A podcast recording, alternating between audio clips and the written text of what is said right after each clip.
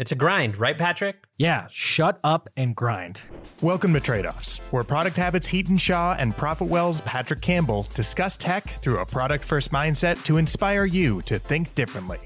This week, they talk about the grind mindset. The steps or the important milestones are going to change as you figure out and learn more. Sales ops prioritization. I want a single source of truth of the sales data, and it has to be that tool that everyone loves to hate, which is Salesforce. And getting over being penny wise, pound foolish. Anything that is not important for you to become best in class and someone can have deep expertise on, outsource it. What's up, everybody? Hey, Hiten, what's going on? You got your hair is like out today. I washed it recently today, and what happens is it gets a little curly, and I, and we actually didn't know. My wife and I and my kids, we didn't know that I had curly hair. Oh, interesting. We knew I had wavy hair, but it's curly naturally. I've never had long hair. Like the longest, it's a little bit longer than going on right now. Yep. But I think my hair would do that. And then I imagine myself and I'm just like, no, that's not the PC I've I've developed over time. But it's interesting. Have I shown I haven't shown you this picture of Neil. This is, you know, great because it's mostly an audio podcast. So I mean people won't be able to see this. But look at this crap. Look at this guy. Oh yeah, that guy. Dude, wow. See, his is wavy. He's out of control right now. I like it. Neil is like just I love it. I don't know. I'm have to go make fun of him. It offends me a lot. No, I just I just remember because like when he started working at ProfitWell, it was short haired, clean and coiffed Neil, and through COVID, he basically went to uh he's like a knight. No, I remember. Neil Knight, Yeah. Neil the Knight. Yeah, he's got a look. I like the look. Mm. but how's the week going? How you cranking? I think the theme of the week that I'm going to preempt that you kind of started talking about is it's a grind, and there's a coffee shop named Grind, that. baby. There's actually a coffee shop named that, believe it or not. Is there? Is it in? San it's a grind. There's one Oh, near my house Grind. in, That's in Los. Angeles. It's called It's a Grind. I used to get mocha lattes there when I was drinking coffee, and it's also, I believe, one of the sh- the coffee shop in Weeds, Oh, cool. the old show Weeds. So That's one of those shows I haven't watched yet, but I've been thinking about it. it's a Yeah. fun one. Yeah, this week is very just like grind, grind, grind for me. And the thing is, is it's not it's not the mechanical or physical state of the grind; it's the mindset. Yes. And the best way I can describe it, and is probably not the best way, but the way I want to describe it right now is it's it's like a no like not unemotional, but just super focused. Like, oh, there's this thing that's coming up that someone's talking about. No, no, no, shut up and grind. Like, obviously, you know, not being that aggressive verbally, but like you get what I'm saying. It's just like, hey, why is this important? Why are we having this conversation? Like I had a couple of conversations this week where, you know, after like five minutes, I was like, hold on a second this is not important. This will not be important for a while and probably not going to gain anything by thinking about it right now. So it's just like one of those things where the stage we're at, if I can have a little bit of a therapy session for a moment, is I never thought this stage was going to hurt as much as it does. Like, I think it hurts the most. And it's so weird because it's one step in front of the other. There's no dramatically bad things happening, there's no dramatically good things happening. It's literally just like, how many ops this week? How many of those ops converted? How much money's in next week? Let's do more next week. We need to hire these people. Hire more people. What's that pipeline? Like everything's a funnel right now. And I think that's the future. I think we talked about that last week. Like everything is a funnel from now into perpetuity. And it's just like, how is that funnel doing? How's that funnel doing? How are we going to make this funnel work? All those other things. And it's just, it's a different world. It's so emotionally different, and I'm I'm adjusting to it. I guess is my my pontificating here. I mean, that's why I say startups are a race to the spreadsheet. Actuals in a spreadsheet, right? Like, and those are all funnels, right? Like, and if you're managing by those things and you're just getting it dialed in and you need to now figure out how you push it, yeah, it's just a straight up grind because everything's so clear. When you, you can grind like that, it just means that the visibility is there. The, the funnels are started and sort of working, right? Like they're at least like you can see some results, you can see it working, and now you want it to work better.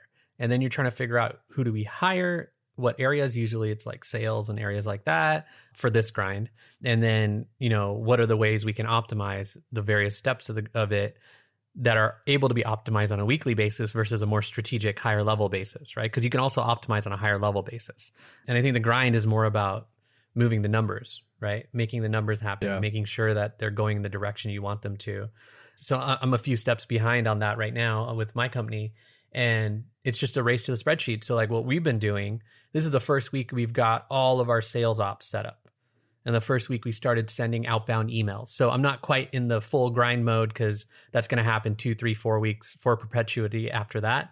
But we got all the systems set up. I'm super Yeah. happy with the systems and all that. And we actually put a lot of, I wouldn't say time and energy, but we put the right people on setting those systems up. That was not people in the, that are not people in the company. They're people that I know that are friends of mine that like know how to set up the ops and the dashboards and like all that stuff. Start turning these things on because once you turn these things on, I didn't want to have to have our internal team manage that stuff completely without any help because someone should be watching that all the time, even if it's part time. That's at least my take on it.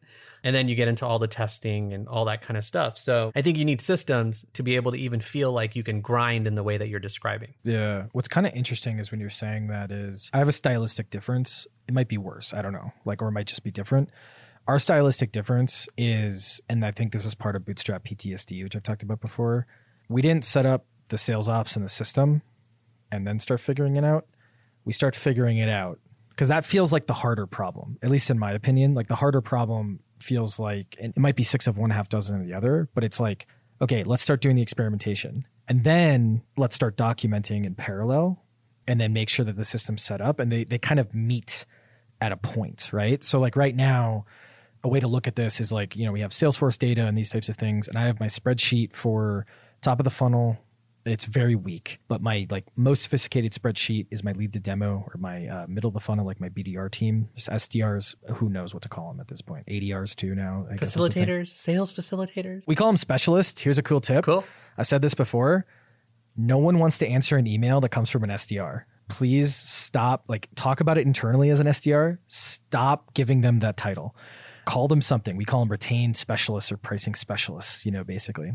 And then, you know, we have a really good spreadsheet for like our demo to close, which is our sales team. And this is actually, you and I talked about this, it's outcome based teams.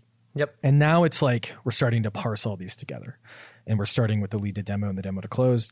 It's like, hey, when something comes in on lead to demo, what do we expect it's going to be? Here's the predictive path, here's the actual path, all that kind of stuff. And so I don't know. The reason I brought this up is it does add some anxiety to it because it's like we're doing some things. Oh, are they working? Oh, crap. We got to fix that, you know, spreadsheet, connect the data, that type of thing, which it's a little inelegant. It's probably slowing us down a little bit and we should change how we do it, but it's kind of how it's working right now. I don't know if it's stylistic or even whether it's a self funded or bootstrap mentality or not. I think the way I would think about it when you describe what you described and kind of how we've been doing it, it is different. My take on it is it goes back to the Peter Drucker quote what gets measured gets managed. I don't believe you're measuring at your scale as well as we are at our scale. Yeah. And if we were That's at your true. scale with the system we have, our ability to optimize and improve would probably be better than yours today. And Mm, that's not to say you're right or wrong or I'm right or wrong. That's just to say, in a contrast, the situation you're in, I'm looking to avoid. And the reason for that is if you're grinding, I don't believe you should be worried about the tooling. That's the fundamental thesis I have. So, yes, we absolutely started selling before we had Salesforce. We were using Airtable and Document and, and all that. But the reason I hired someone to work with us on this, one, she's amazing at this. Two, I know how to work with her so that it's like a couple things I say and then she just goes handles it, which is really important to me in this role. But the main reason is because the evaluation of the tools you need to use and the way they connect together and making sure the reporting is in one place was really important to us. And we wanted that reporting to be in Salesforce because everybody is familiar with Salesforce. And so we started very manual. And then when she came on, we gave her access to the things that we were already doing. So she had access to our script, which we had in a document. She had access to our Airtable with all of our customers and the status, even our onboarding one once they're kind of in. And we have an Airtable for like that we work with engineering on so that we check the boxes. And then our, our product has a lot to do with like starting ingestion of the company's data and then has to end. And we want to make sure we have the contracts in place because there's a lot of compliance things on our end too and their end.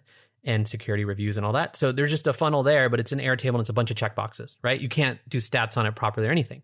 So she basically took that and put all those leads into a spreadsheet that mapped to what she could import into Salesforce. And so one of the intermediary steps was take all that, fill out what she wanted us to fill out, those required fields in Salesforce. She imports it in. And now all of a sudden, all the old stuff is in there. And she just looked at everything, figured it out, made the sheet. We jammed on it to like give the data that was unavailable at the time, like expected close date was a classic one that we didn't put in our Airtable funnel or Airtable CRM or whatever. And so then, because we were just doing sales discovery and then ran into like people just wanting to buy and stuff. And then we pushed it all into Salesforce. And now, now that we're doing outbound emailing and all that stuff, we're in basically Salesforce and starting out with, you know, doing everything in there from now on.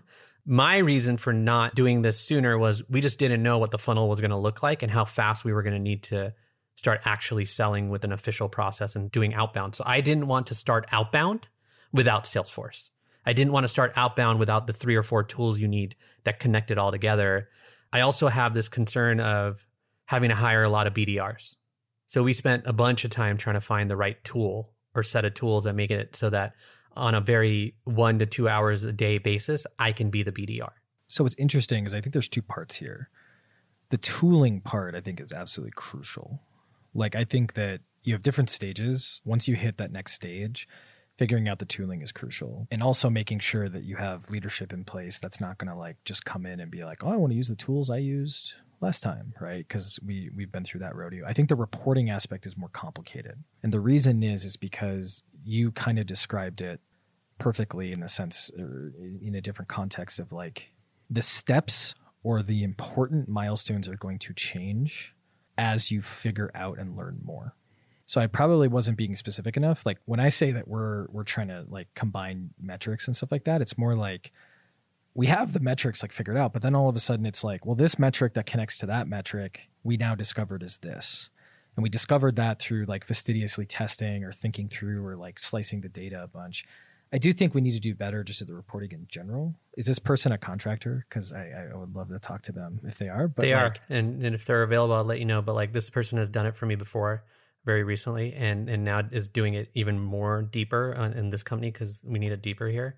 The key here is like I wanted to know that we had the correct single source of truth for the sales metrics. 100%. And I wanted to make sure that the person who is tasked to set that up is someone who can set it up extremely well, A plus.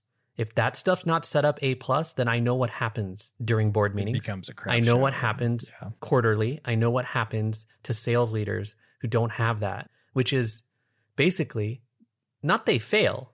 We're just not efficient. We're not optimized. Yeah, we're not we're not shooting from the able to make decisions based on the data. And I know so many sales leaders, if they don't have the data, they won't make the right decisions. I know that sounds absurd, but like this is sales leaders, right? If they don't have it and they won't seek it or go try to find it, so you have to spoon feed the data to them. And I don't mean to say that in any bad way. It doesn't matter. Like they're sales leaders, like they they all have different strengths, and you can't always find a what is it, Mark Roberge, right? Yeah, from from HubSpot. Yeah, yeah, yeah. Like Rain like Man of like he's the sales one that like Yeah. starts with data, right? Like and like you can't expect that. I mean, I would love a sales leader like that, but I don't expect that from them.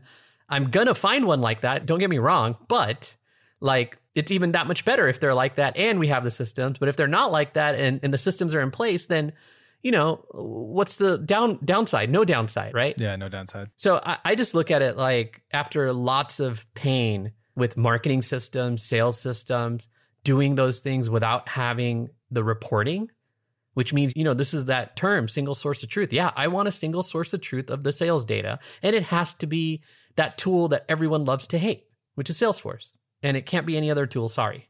So Yeah. Well, I think like That's what's up. Salesforce, the reason it's so powerful is because of the reporting. Like that's what people love about it. Like reps hate it. Like we're buying extra tools to make it easier for the reps and all that kind of stuff up. But like of course. Yeah, course it's you are. one of those interesting things. But yeah, I think the thing to think about too is like it's the race to the spreadsheet, but it's also the race to the machine. And the conversation I had with someone yesterday who was, you know, asking a bunch of questions about stuff. And, and the reason that there's some of these questions is because we don't have some of this reporting built out quite yet. So that's, you know, that's another reason for it is because you want to have like like you said with the board meetings, just having like picture perfect, easy to access uh, North Stars and substars You don't want to and all that debate why the data is the way it is or whether it's accurate or not or any of that. You don't Yeah. and you want to debate Totally. metrics that don't exist in there if they should be debated or discussed, right? You never want to do that. You want to make sure the hygiene on that's great. It's a there's accountability. You get down to individual records and it looks the same. I mean, there's all these issues you see. You also need reports like one classic one I had to build at Kissmetrics because we didn't do this properly and, and no one else was doing it is I built this deck based on the data I could find that showed something that I consider a standard report in Salesforce, even though it's not quite, which is basically the funnel, lead to close in the whole funnel for every sales rep. Because then you can identify, oh, this sales rep closes more deals at a lower price point than this other sales rep, but their ramp and their on target is like the same, right? Like like they're hitting the same goals. So it's those kind of learnings where I'm like, why did I have to do that as a CEO of the company like three, four years in? And why was it not set up? Obviously, it's my fault. Take the blame. That's why I went and did that because like nobody was doing it. And the data you see from that stuff, especially when you start graphing it and like looking at the comps, especially when you have a running sales team, that's where the optimizations happen. That's where you start telling Lydia, who closes more deals than anybody else, hey, Lydia, let's just give you more deals that are like the ones that you can close fast so you can close even more. Right. And John, who's like larger deals, but fewer ones, we would give him the right deals, right? For what he can close, right? Things like that are like in the weeds analysis that you kind of need in order to optimize and improve and make sure you hit your numbers and set targets and all that stuff. It's also good for the reps, right? Because then they're they're able to understand what they're good at, right? And like figure it out or what they're bad at, and then we can help them improve or what stage they get stuck at. And then you can start pairing them together and do all that cool stuff that like causes a sales org to be like super efficient, but also like very well oiled. And I don't see another way. So anyway, that's my rant on setting that stuff up as soon as you can because if you don't, then like it's gonna bite you months, quarters down the road, and then guess what? You have a flat quarter. Straight up. This is the kind of thing that causes a flat quarter, Yeah. Well, because you don't you don't react quickly enough. which is completely unacceptable. Yeah, I agree. It's interesting. It's very interesting.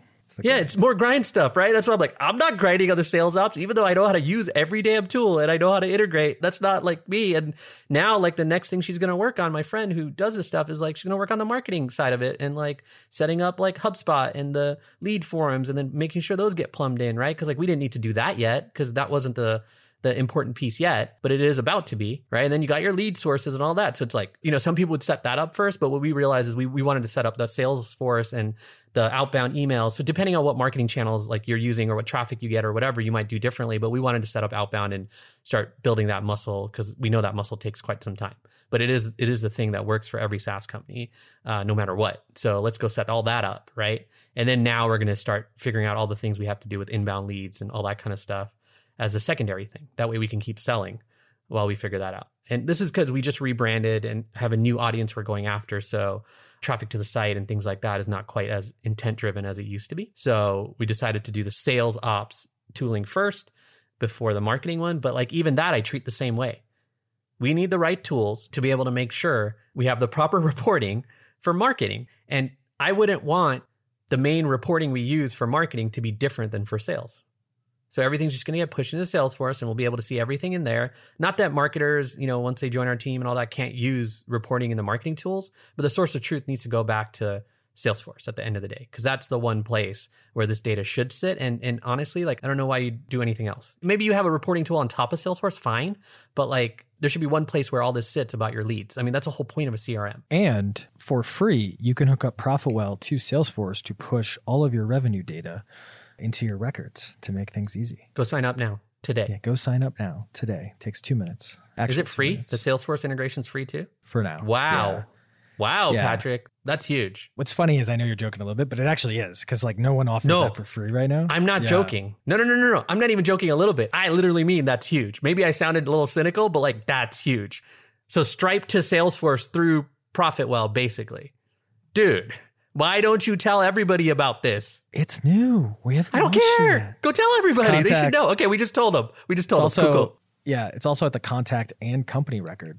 So, which is wild. So right now, yeah, we have this for HubSpot Intercom, Drift, a couple others as well. So yeah, it's interesting. Can It's I can I launch it on Product Hunt for you? Yeah, when we get this out there. Yeah. when are you gonna get it out there? I worked Hey, by the way, I don't usually offer that. today. Most people have to ask me. I don't offer that. Like I people know. ask me, Every I usually say no. I always ask you. And- and- Yeah. but like now I'm offering it because I think this is really good. I'll hit you up. I'll- Please, I'll, tell you That- some that of the should- details. That after should we, definitely be uh, launched. What the after heck? we hit stop here. Yeah. yeah, okay, yeah. great. Sorry, sorry for the tangent. No, you're good. Wow, No, you're good. You're it's blowing it up. great, dude.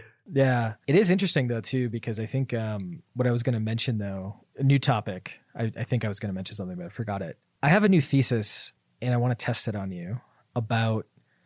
So your friend's like this contractor who does sales ops, rev ops, whatever we're calling it these days. Yep, I call it sales ops, but yeah. Well, yeah, rev ops is becoming sales ops just by a different name, which is kind of interesting. Well, she's doing marketing ops for us too, so technically, I, I'm, I buy She's into rev ops. ops. That's cool. She's But, rev like- ops then. But like, whatever. I just need tools connected, and she's awesome at it. Like that's what I yeah, got. yeah, yeah, it's great. Here's my question, or here's my interesting thought. Anything that is not important for you to become best in class and someone can have deep expertise on, outsource it. Contractors. That's where my head's at right now. So, give you an example. We have the ability to create really good creative ads, things like that, you know, just given our team and how much practice we've had in like doing video and all kinds of other stuff we're ramping up to do more demand gen, right? Like not quite going to spend millions of dollars like a monday.com, but start like getting out there like ClickUp, these types of products for our audiences obviously. But we're like do we hire someone? Like we have our, our growth team can do like the basics, right? They're they're good at like the basics and you know things like that, but it's always like if you're really good at demand gen, it's like just a different world, right? So we started looking for someone and we're just like eh, like it's kind of like designers right now. Like demand gen, it's like if you're good at it, you can get contract work, right? Like you don't need to like necessarily work in house unless you really want to. So we started thinking on our growth team, we're like, okay, this is something that we should contract either through an agency or a person.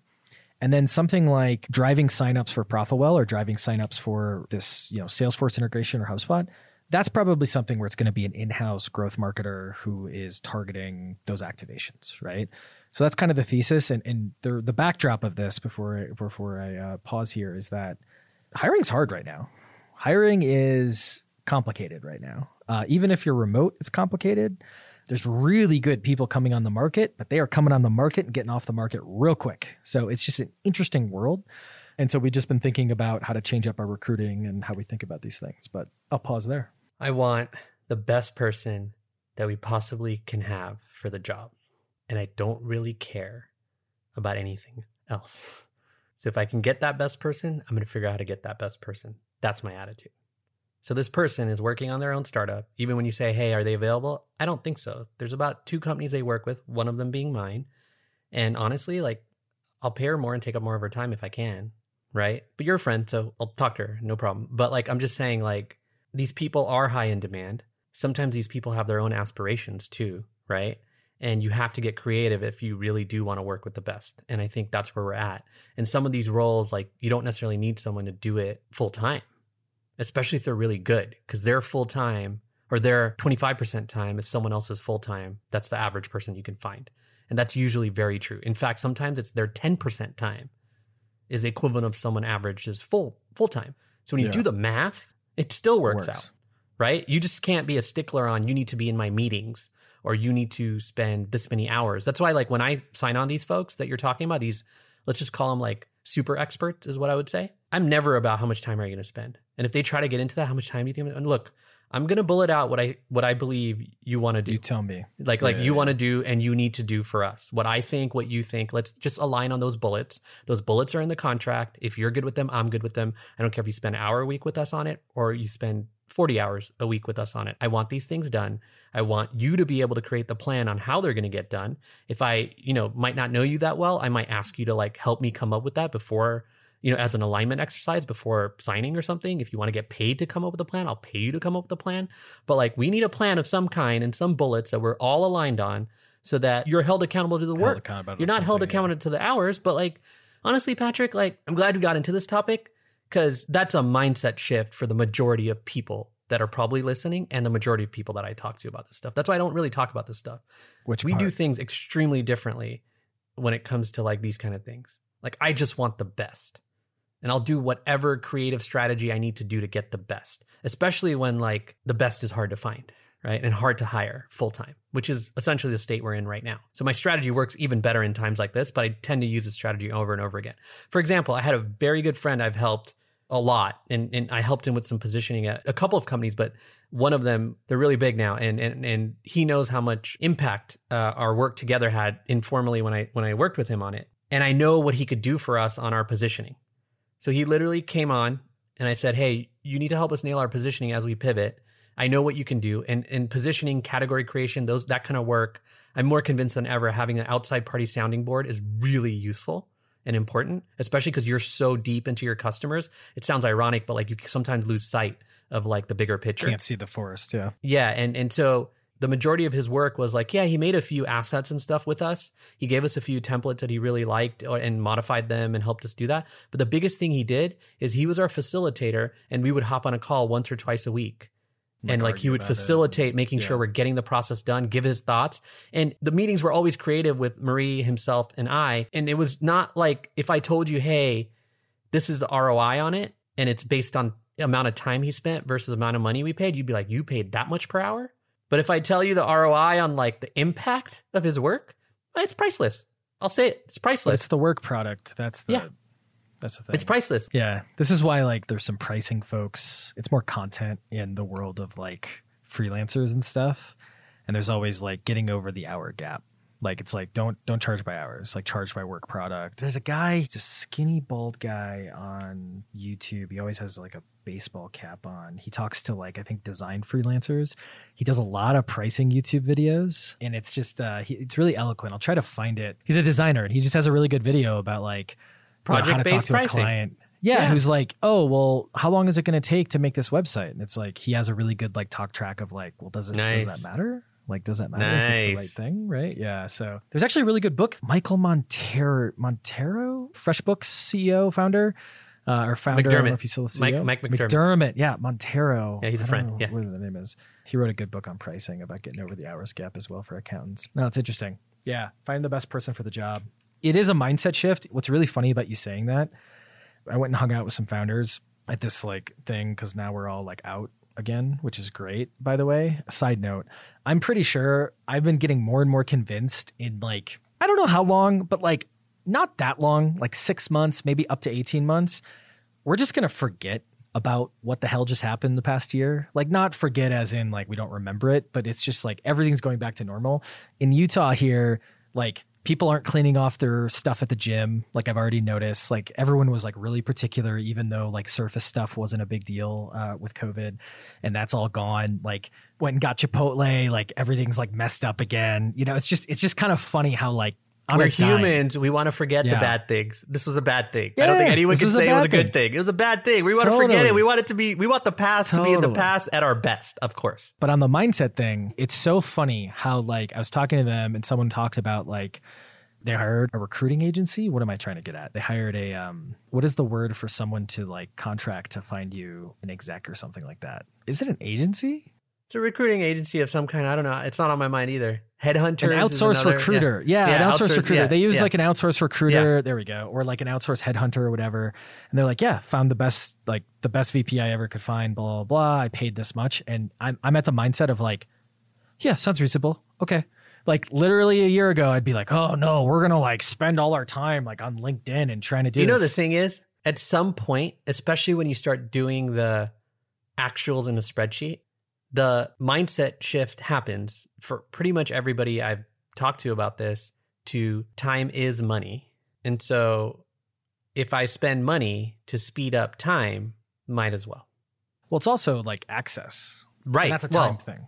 Yeah, it's a time thing. Like I'm it's going to take me a year to like figure it out and like have enough meetings with these people or I can have someone who's going to approach them in the right manner and they already know Someone this- just knows, like I don't someone know just playbook. knows how to do it. Yeah, I don't know playbook. I don't want to figure it out. This is not something I got to do a million times. They already do it. I got money, right? Like if you got money to spend 100%. on this stuff and you don't have time, that's the thing.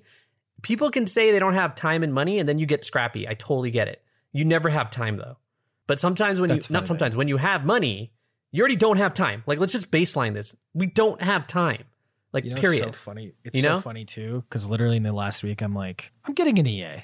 like I'm just like I'm getting an EA. We do a lot of outsourcing, and you and I have talked about this before, like a ton. And so I'm like, I'm gonna be selfish and grab 10 hours a week that they can handle like my inbox and crap. Cause I just was doing inbox zero and it's a bunch of like just and I'm just like, I don't this is worth paying someone like not even it's it's gonna be like ten dollars an hour to like take care of this. It's just yeah, I don't know. I honestly think like part of this is is a wisdom thing, I think. Like you have to kind of learn and get to the point where you're emotionally ready to go. And I was already predisposed to be like a screw it, sacrifice the body, sacrifice the time, take care of it yourself thing. I think you're going to disagree with this, but I, I do think a bootstrap PTSD, bootstrap mindset breeds some of this. It's not like a venture person doesn't go through this. I just think venture you more quickly will end up because of your coaching or whatever it is, or like your VCs trying to help you with some of this stuff. Like you have a little bit of a built-in mentor network quicker than I think a bootstrap person. I don't at all disagree. I think founders that have raised money have this thing too because they're trying to conserve cash and not run out. Anyone that's trying not to run out of cash is going to feel this no matter what until you Well, experience make- the other side and you're like, wait, I could have spent and this would have been done faster and then this would have been the impact on the business. So what we forget is time to impact. That's the thing. It's just time to impact. If you start thinking about your, even your life from a time to impact scale, it'll just shift how you spend money, especially for your business. Yeah, hundred percent. I like that. Well, let's wrap on that. Yeah.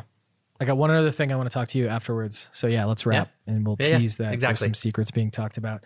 Cool. Recap. So we first talked about grind, Grind. the grind mindset, getting sales ops in order, making sure that you like are, are running that, you know, you're you're a bit ahead with your operations of where your planning is uh, or where your execution is. And then we talked about the natures of not being penny wise pound foolish. Like that's the big thing is getting over that penny wise pound foolish mindset that, you know, you have to switch on at some point. You have to all of a sudden realize like, you know, and you can go overboard the other way too. Like you can get to a point where you're just like, you know, no, dude, like just go walk a block to get the food. Don't spend 50 bucks to get delivered, you know, that type of stuff. But yeah, cool. All right, man. Anything else? I think the soundbite is uh, it's a grind, right, Patrick? It's a grind.